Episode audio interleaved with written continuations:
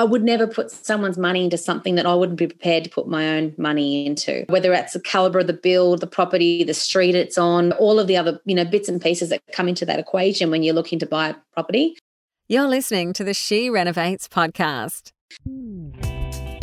You're listening to She Renovates, the podcast for women who want to renovate to create an income and a life they love.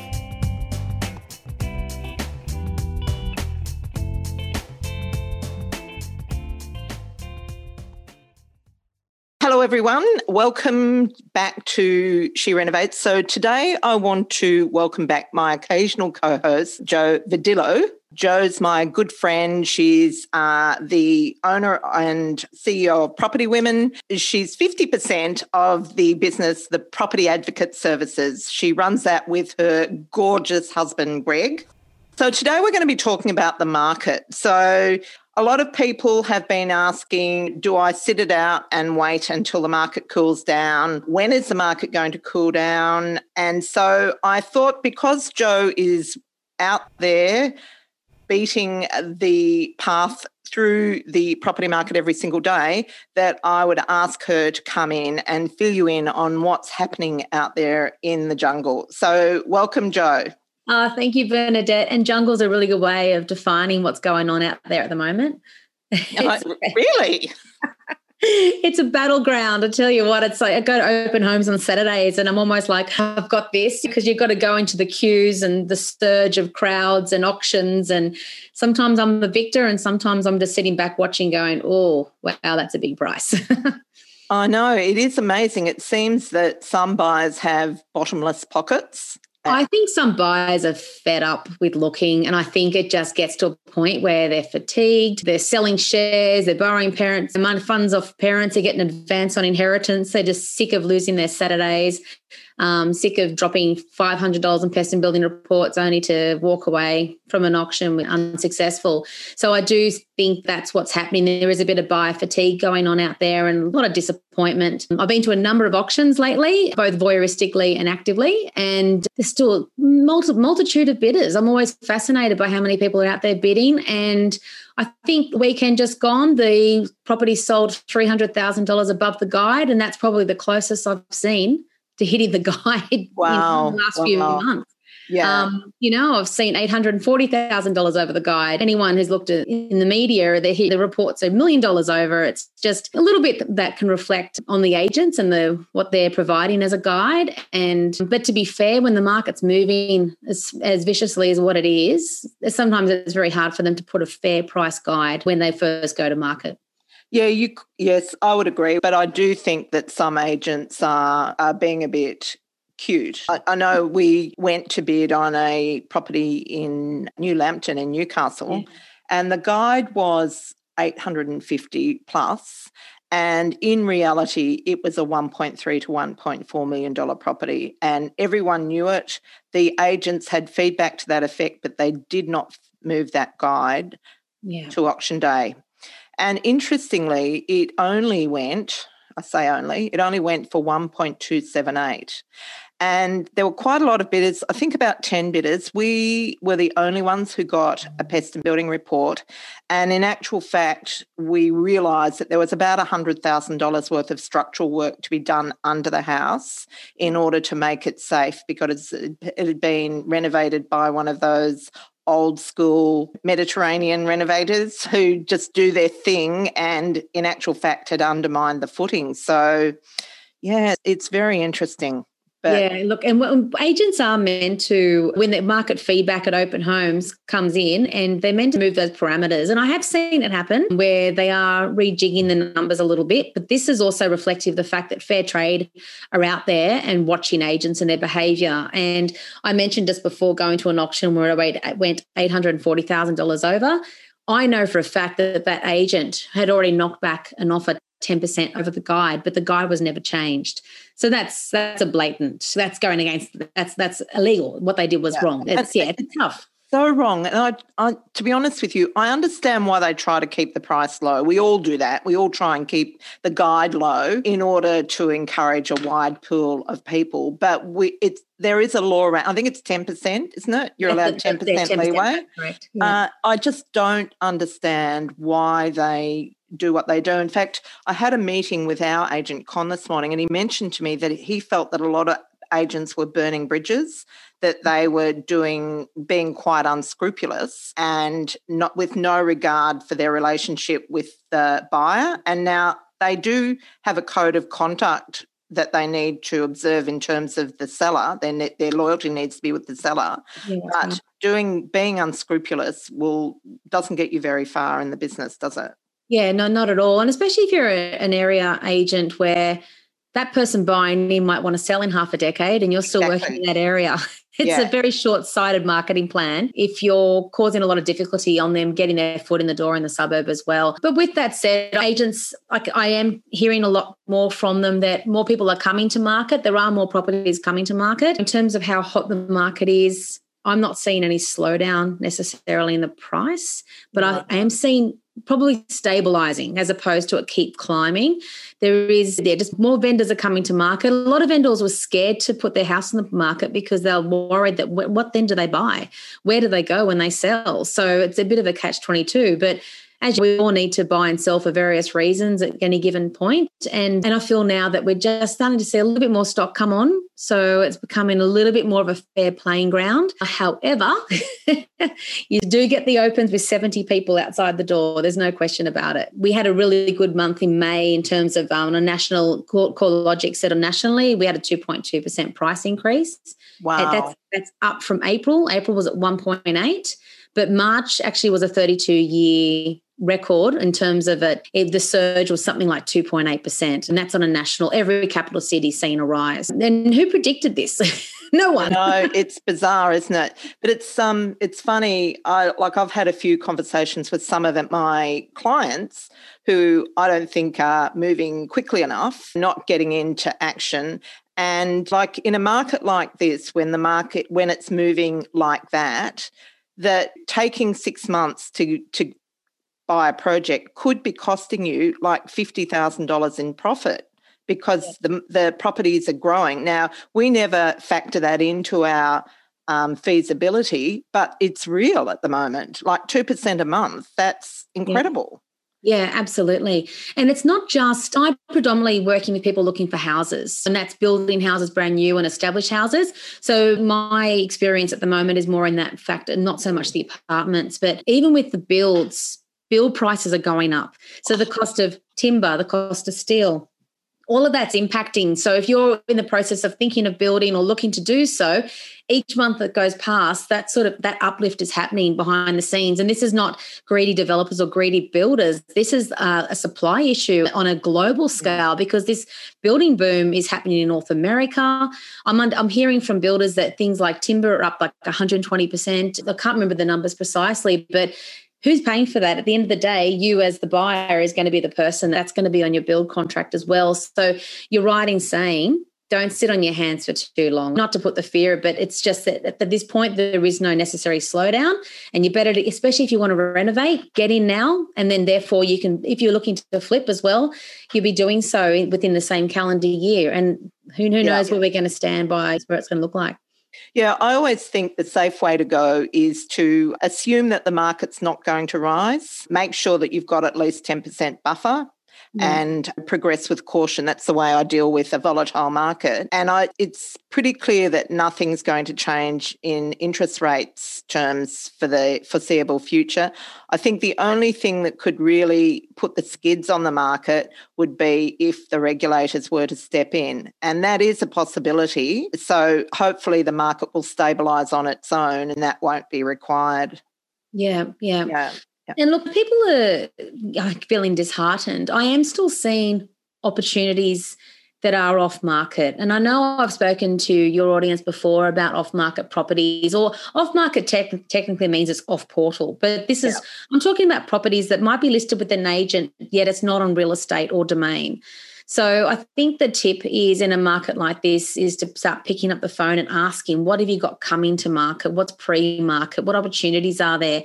Because sometimes vendors are very motivated by their own personal circumstances. And that could be that they want to buy something, they've found something they fall in love with, and they need a really swift good mm. offer, but to be done so quickly, minus the cost of staging, cost of prepping your home, and the stress that can come with that. And there's also a big marketing cost behind hitting real estate and domain as well. So absolutely, yeah. I think that's something to be really important with. Build the rapport with the local agents and be asking those sorts of questions as well.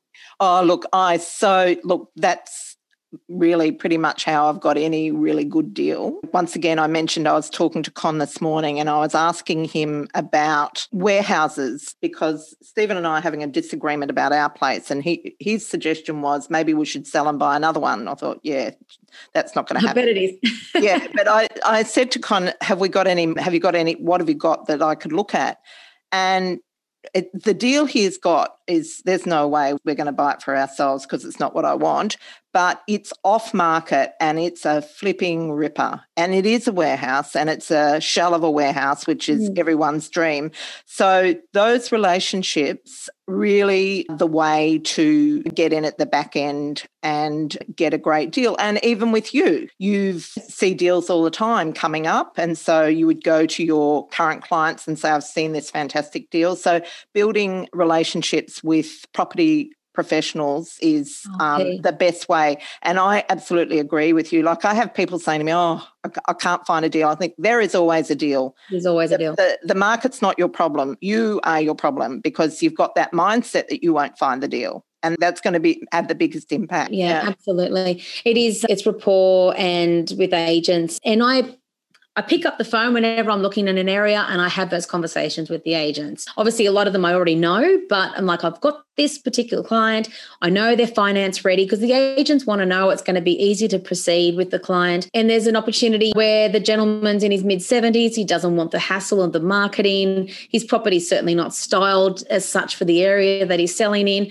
And again, he wants a, a particular number. That number is probably not competitive. If he went to market, I should say, he would get a higher number. Mm. But he has a number he wants so he can downsize. And, and that's a beautiful opportunity where there could be an instant $75,000 uplift for the next person who purchases it. So like it's we're talking about the next day of after ownership. Yeah. So yeah. You know. yeah. It's funny because I was talking to another buyer's agent that you and I both know who she told me about the same similar thing. She said, Have you got any students that might be interested in this?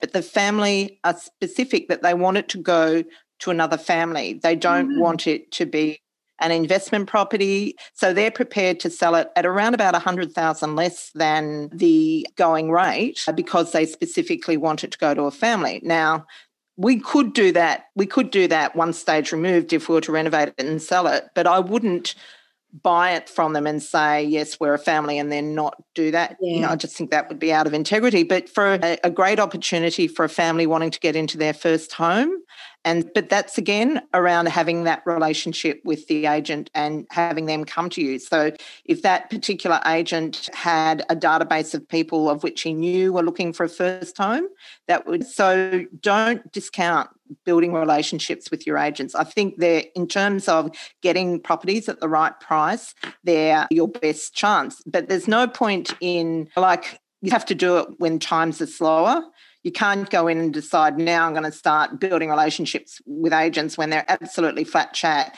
and haven't got time to have a coffee or whatever. So, yeah, it needs to be an ongoing thing what yeah, they are time poor. And when I don't get much traction out of my phone calls, I will go to opens, even if the house doesn't interest me, just because I want to put my face to the agent's face and ask the questions, which exactly, I did that on yeah. Saturday. And I got some really good intel on another property. So it's it is all about that human relations. And that can be difficult for some people who aren't natural communicators. But there's other ways. There's, I do text agents and I let them know I'm a buyer's agent. I'm just looking for this. Or if I'm doing market research, would you please give me an insight to what that potentially sold for at auction because the number's not disclosed. And generally I'll get that. They'll be able to help me out or give me some sort of indication. Email, just to be, just introduce yourself. I'm an investor. I'm ready to go. My finances are in order and this is what we're looking for. Really appreciate any insight. And just yeah, keep it courteous, keep it professional. And and then when it comes times to negotiate in a market like this, you really don't have huge amount of room to play games or to negotiate too ruthlessly on price. It depends on what your terms are as well. So if you're going to come at a deal and be able to provide, if you do a 66W like in New South Wales where it's under auction terms, agents love that. Sellers love that. So you might be able to play on your numbers on your negotiations a little bit better because you're giving them a really strong number still and they're securing the sale that day.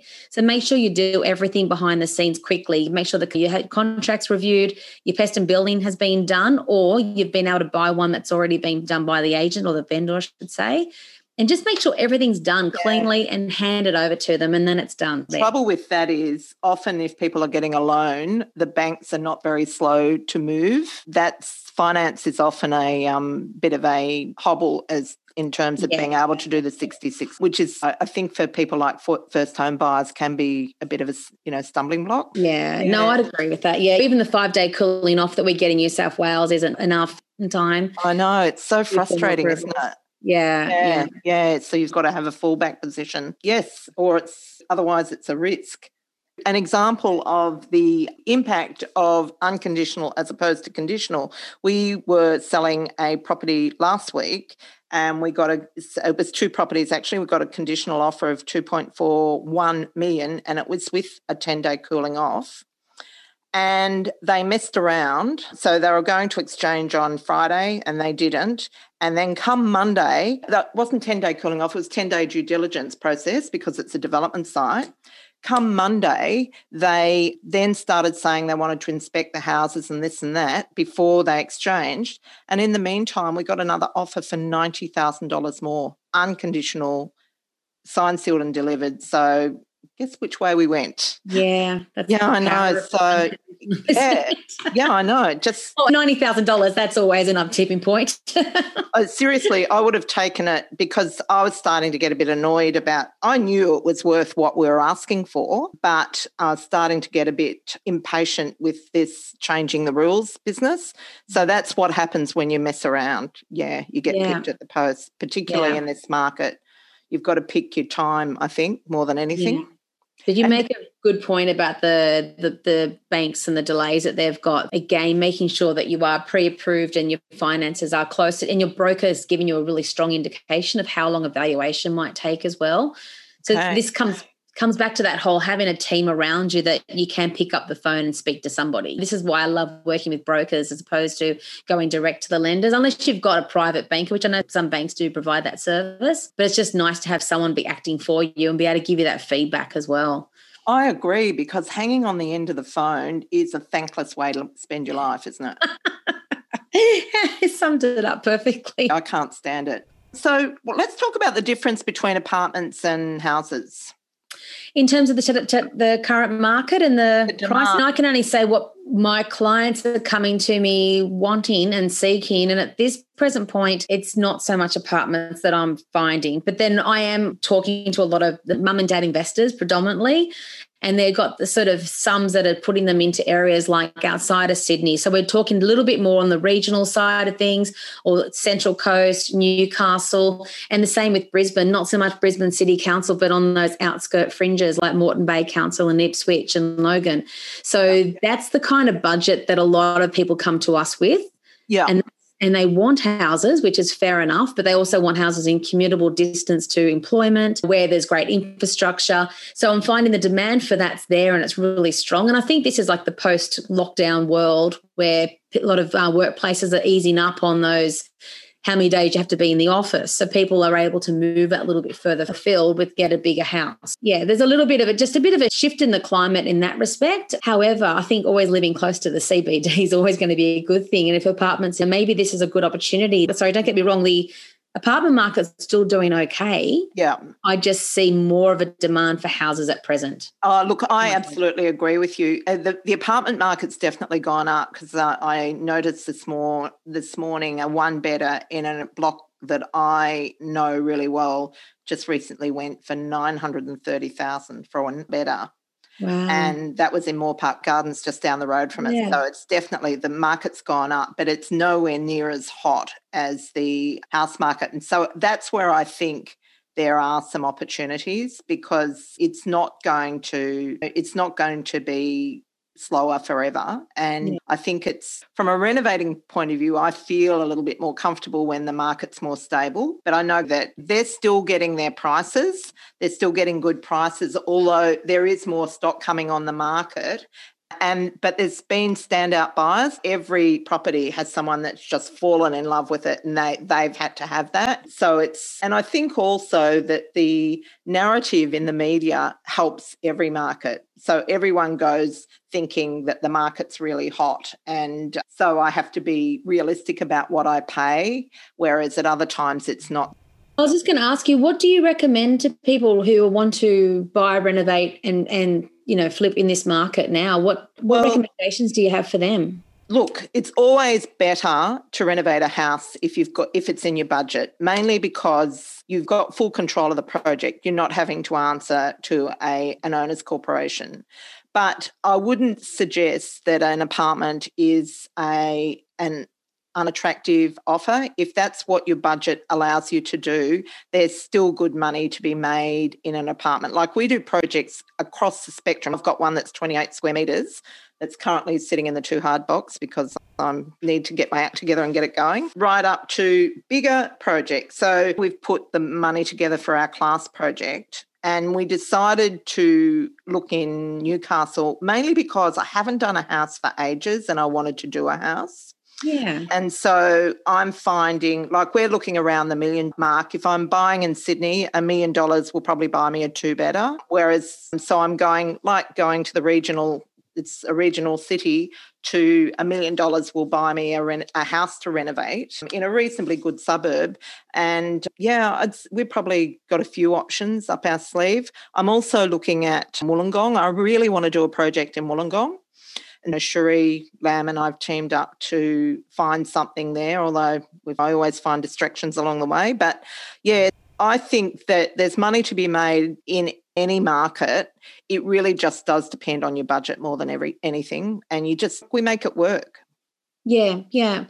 No, absolutely. And I think it is a matter of just keep looking, keep and don't lose heart and Yeah. turn every stone and keep asking the questions. And and even as a buyer's agent, I'm looking at real estate, I'm looking domain, I'm looking at the agents' web websites, I'm picking up the phone, getting off markets. I'm on a lot of their VIP lists and all that kind of stuff. So I get a lot of those things organically anyway, which is Yeah. awesome, but doesn't always match what my briefs are for my Yeah. clients. But the other thing is quirky spots like Gumtree, where people do try and sell properties off market. And for whatever reason, it doesn't even make logic sense. It's a false economy where people think, "Oh, I'll sell this and I'll save myself the agent's fees. I know it's crazy, isn't it? There are people out there who will do it, and let's leverage off that relationship, and it's another opportunity. yeah. And Facebook Marketplace is another place that people list properties. ah, okay, there you go. Yeah. so, yes, don't leave any stone unturned. I reckon that the sweet spot, if this works in your area, is townhouses. Uh, not yeah, townhouses where you've got a little bit of land Yeah, and so you've got the lower buy-in price, but you've got some land and you've got some autonomy. But someone, I was speaking to someone the other day, and, and this is a question for you, Joe. I could not work out why she bought in Brisbane when she lives in Adelaide and doesn't have a home herself. And so she had bought in Brisbane, and I said, So why did you buy in Brisbane? And she said, Oh, because it was a really good deal. And she paid 300,000, 400,000 for it, and that the land alone was worth 300. Mm. What is the value of having a townhouse where the land is of high value? You can't use it. I don't even know how you could build that. It must be quite a modest townhouse. Yeah, so I think there were five townhouses on the block, and her assumption was that the block was worth 1.5 million,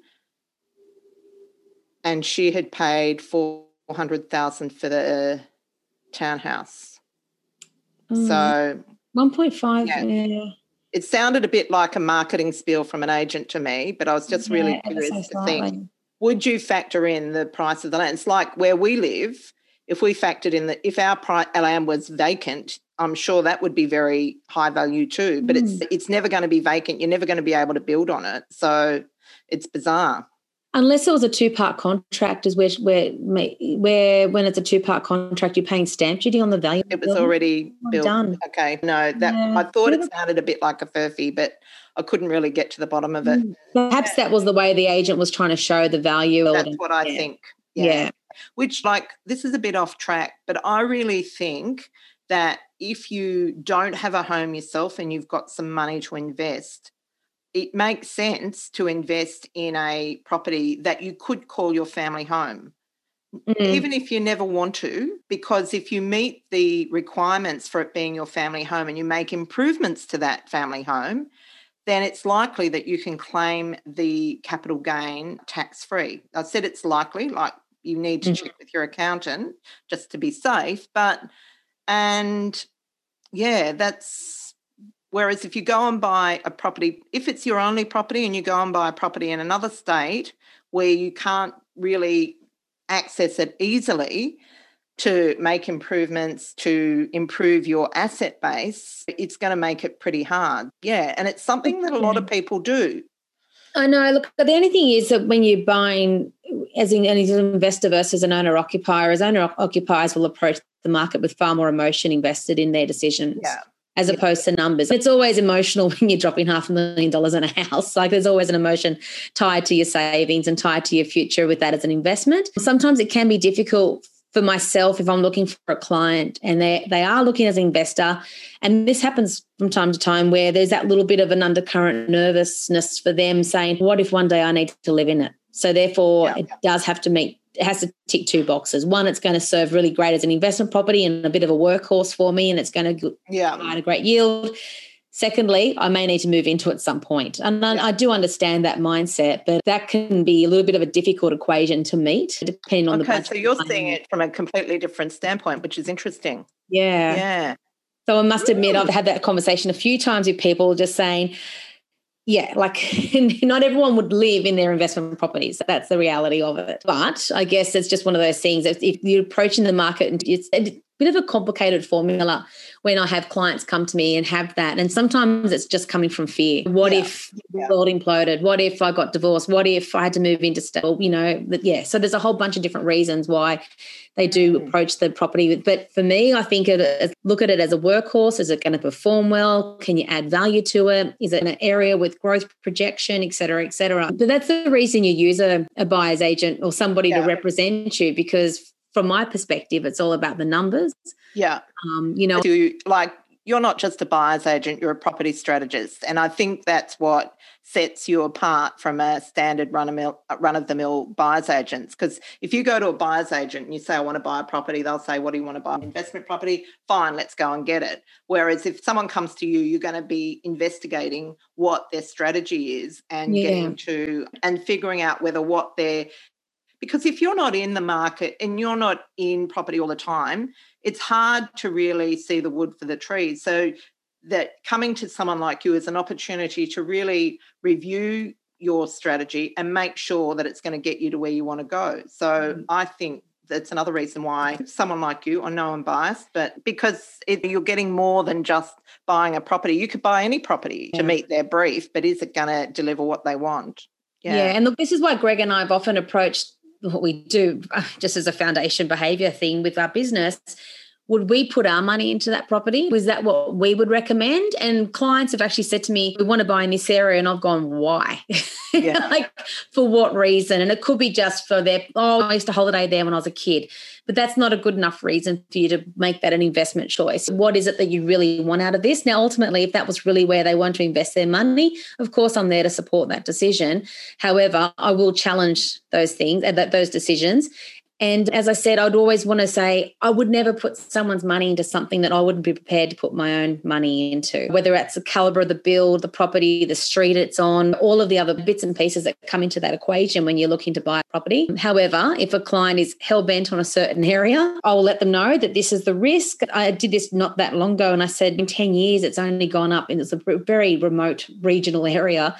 And I said, just to let you know, it's only gone up about four, four percent or whatever. It was a tiny number in 10 years, you know, just to be mm. buyer aware. I think that's, and ultimately it's your money, your decision, and I'm here to help the process. But just, yeah, buyer beware. Yeah. Exactly. And I think that's the thing when you're not in it day in, day out, you don't really think about all the things that you need to think about before buying a property. So that's, I guess, why they invest in expertise, which is fantastic. Yeah, yeah. thank you. so let's go back and just recap on what we've talked about. So basically, with the market is still very buoyant. It is, particularly in houses. And sorry, go on. Oh no, no, just as I'm saying it, it's like I'm still queuing to get in the door. And this is the reason it's great when I can get my foot in the door prior to the Saturdays or prior to the Wednesdays. I'm in there before anyone else. But some properties have got tenants in there, and the tenants have got their own um, rights around how often people come through. I'm beholden to the queues like everybody else on Saturdays. And so I don't actively see any slowing down at this point, but as I said, there's a little bit more choice coming on. There's a, more than just two houses in the suburbs. yeah, I know, and that's been my experience. And I was wishful that it was slowing down, but I think you're probably right. Certainly, the feedback I've been getting is the prices are staying pretty stable, but there is more stock, and so that we've got more choice, which is great.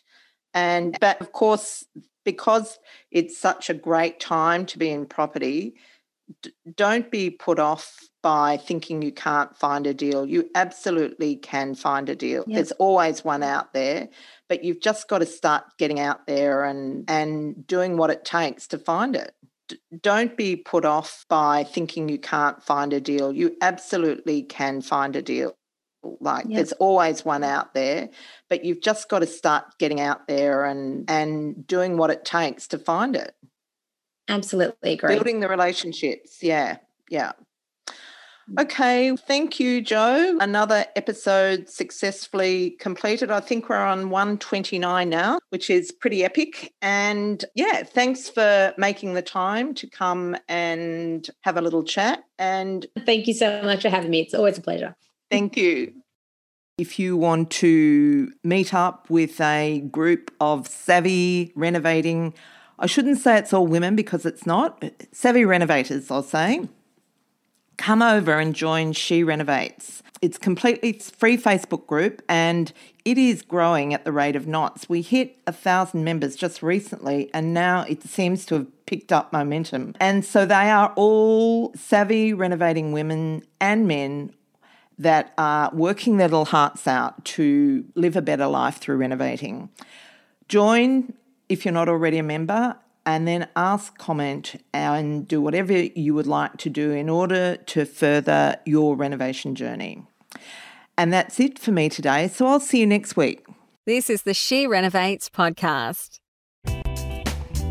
To discover how to harness the power of renovating, check out theschoolofrenovating.com.